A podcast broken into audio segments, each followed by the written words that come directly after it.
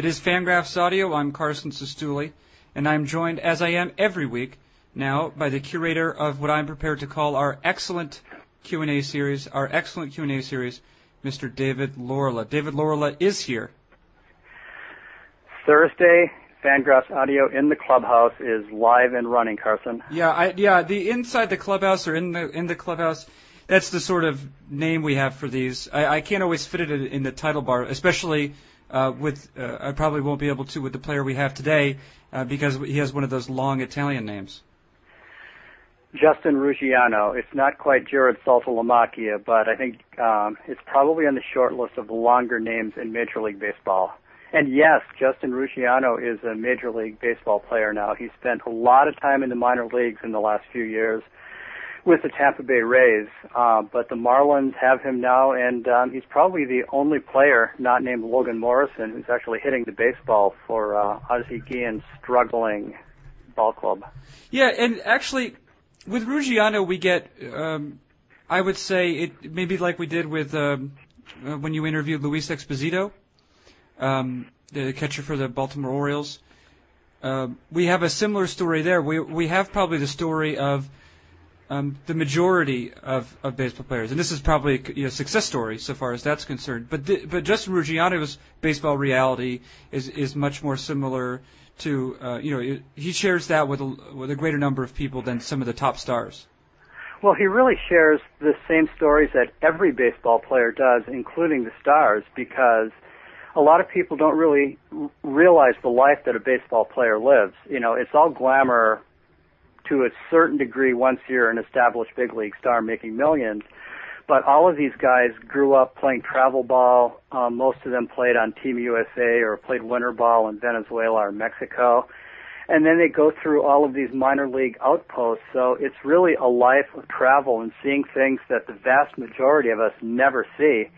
And that's the direction I went with Justin, because he's the type of person who appreciates the fact that, hey, he's more than a baseball player. He's maybe not, well, yeah, sure, he's a world traveler. You know, he did play winter ball in different places. So we basically talked about the traveling life of Justin Ruggiano. And one interesting note here, Justin Ruggiano, I believe, is from Austin, Texas. You guys talk about that briefly.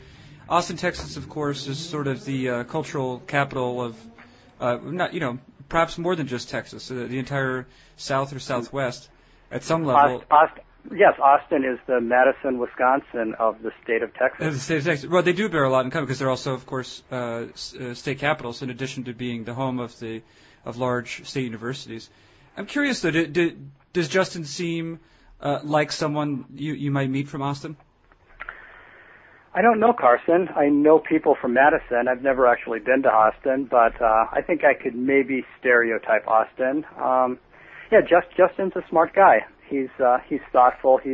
I'm not going to talk down the state of Texas. I'm not going to say that people who live in Houston or Dallas or wherever else are country hicks. But Justin, great guy, smart guy, and loves to travel. Yeah. I think that. Certainly, Austin, the citizens there tend to pride themselves on thoughtfulness and worldliness. As does Carson Cistulli, and to a lesser extent, David Laurila. Yeah, that's right. All right. Well, I think perhaps enough from us, but we will hand it over to you, David Laurila, and your interview with Miami Marlins outfielder and world traveler Justin Ruggiano.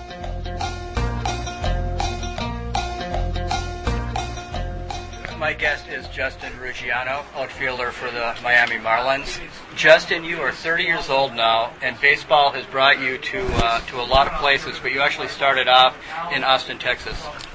Yeah, born and raised in Austin, played my high school ball there, and, grew up in a part of Texas that probably the rest of the world wouldn't really say resembles what Texas environment is like. Austin's a very laid-back city, and it's a great place to grow up. And playing ball there was a lot of fun. So I remember the summer leagues there were a great time. And then summer leagues are actually what led me to go to my first year at junior college, which was kind of a culture shock for me. I went to Seminole, Oklahoma for junior college, and you talk about a one-stoplight town in the middle of nowhere, nothing to do in the off time, which we didn't have much of, but that was kind of, you know, I went from big city Austin to Seminole, and then that was a pretty big change in scenery for me at a young age. So. And then you ended up at a bigger school at Texas A&M, and then I think you got culture shock again when you started your professional career. Yeah, you know, I went 1 year at Oklahoma, transferred to Blinn Junior College after that, and then the following year in 2003, I kind of pushed my way onto a Texas A&M team by making, you know, taking the initiative and making the phone call myself to the coach and asking if I could come play there. Even if it meant for no scholarship, I would have played there, but I didn't have anywhere to go in July, and you know, start of the school year was, you know, coming up pretty quick, so I called him up, and that's what got me to A&M in 2003, and stayed there through my senior year, and signed as a 25th round pick, big $1,000 bonus out of A&M.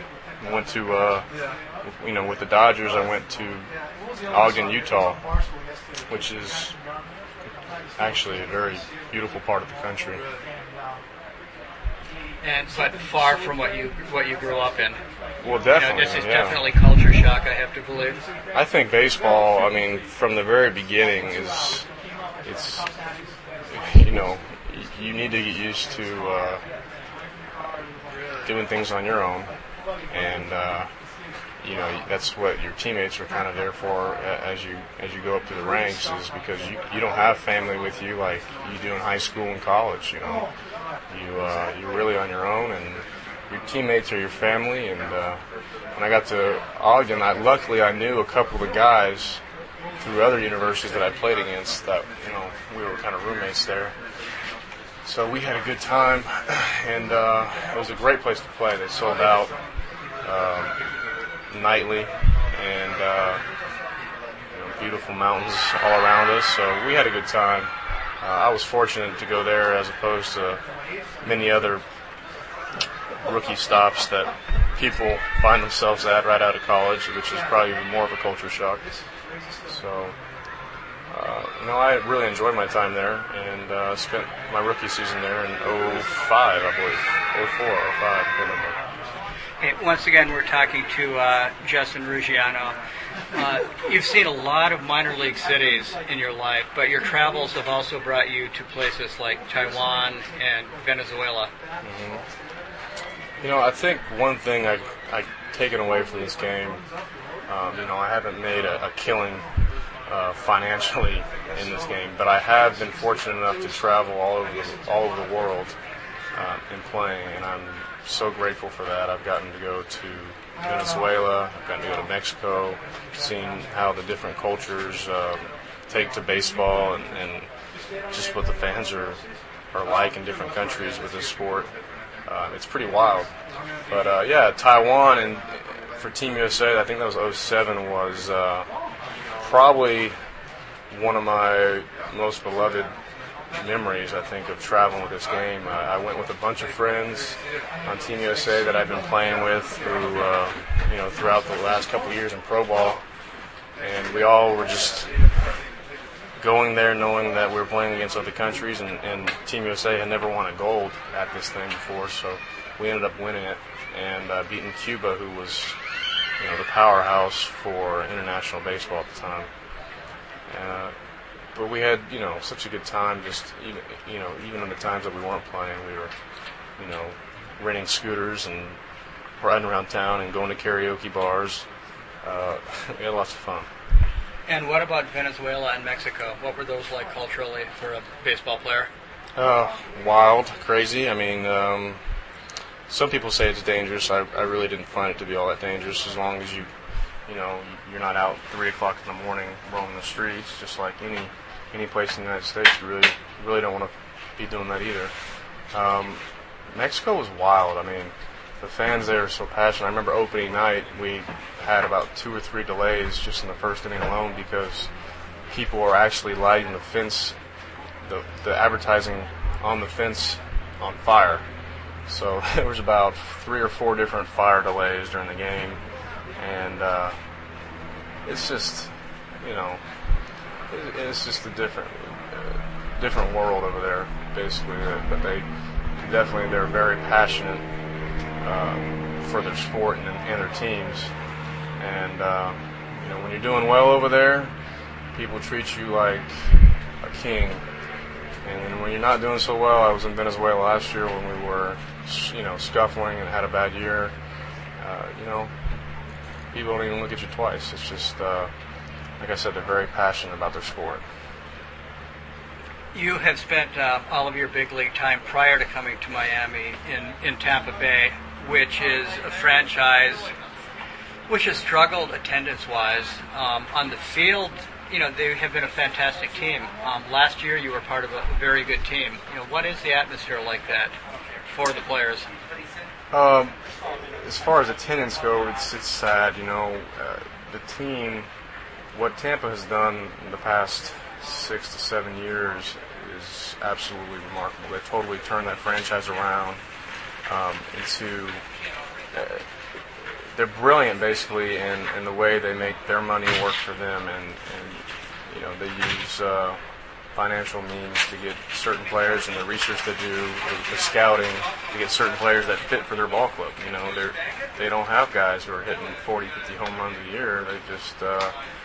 they put a team on the field that they just, you know, somehow mathematically they see fit, and it does. They were brilliant in that, and I think Joe Madden and Andrew Friedman have kind of formed this alliance to where they work so well together that they're on the same page, and it just works. I mean, everything over there just works. They have a great time. They keep it loose, you know, and. Their scouting department has been, you know, unbelievable as far as bringing over just tremendous pitching talent, especially the last couple of years. It just seems like they always have arms to back up other arms, and there's always a surplus of pitching there. The sad part is the attendance still remains kind of the same, and I don't know if it's because of the ballpark or the location of the ballpark, but, you know, they're a team who has... they are very, very deserving of a new park, and I think once that happens, you're going to see this little machine called the Rays just take off into this powerhouse. I mean, because that's what they're capable of doing. Once again, I'm here with Justin Ruggiano. You left and were signed by Houston in the offseason. You subsequently came to Miami about 3 weeks ago. Miami does have a new ballpark. What are you finding in your initial time here with the Marlins? Gorgeous ballpark. They did it right with the ballpark, that's for sure. Tough hitters' park. It's not like Philadelphia or here in Boston. You really got to get into a ball to hit it over the fence. So, but you know, the time I've been here, I've gotten to know some of these guys, and the team is great. You know, we, you know, even though we're kind of struggling now, we have a lot of fun together. And Ozzie's awesome. You don't really know what to expect when coming over from, you know, another team, and you see Ozzie on television, but you know, you can't forget that Ozzie played the game for so many years, and. He knows what it's like. He knows what it's like to struggle as a player, and you know, he's emotional. But at the same time, he always has your back, and he wants what's best for the player. And you sense that when you're on his team immediately. Okay, and one last question for Justin Ruggiano. A two-part question, really, is I'm curious what you think of your career. This many years in, you've never really firmly established yourself as a big leaguer, but you have traveled all over, and I assume that at some point you will be thinking about heading back home to Texas. I believe your family has a ranch. And you know, what you see as life going forward when baseball finally does end. When my playing days are over, I don't see how there could be any way I could stay out of the game. I've thought long and hard about it, and there's times when I was playing in the minor leagues where I said, I want to be done with this game and never come back. But I think, as long as I've been in it now, I love the game so much. It's kept me going through, the minor leagues for so many years where if you're playing as a 30-year-old in AAA, if you don't love the game, you're in the wrong spot, So, I haven't exactly had a chance to establish myself, I think, on the big league level. I've gotten limited opportunities and kind of been forced into a situation where I've been in certain matchups I haven't had a chance to play every day. Hopefully that time will come, but if not, at least I can take away just the love of this game I've had. I mean, I've gotten to travel. I've gotten to meet so many people and I just feel like God has blessed me so much to be able to play this game for as long as I have already. Not everyone stays healthy this long, and not everyone is fortunate enough to play this game of baseball. So I really think it's a blessing that I'm here. And I don't take one second for granted while I'm here. I just really live in the moment and just try to enjoy myself while I'm here. And when my time is done, I'm sure I'll figure out something to do, and I imagine I'll be involved with baseball. Justin Ruggiano, thanks a lot for your time. You bet.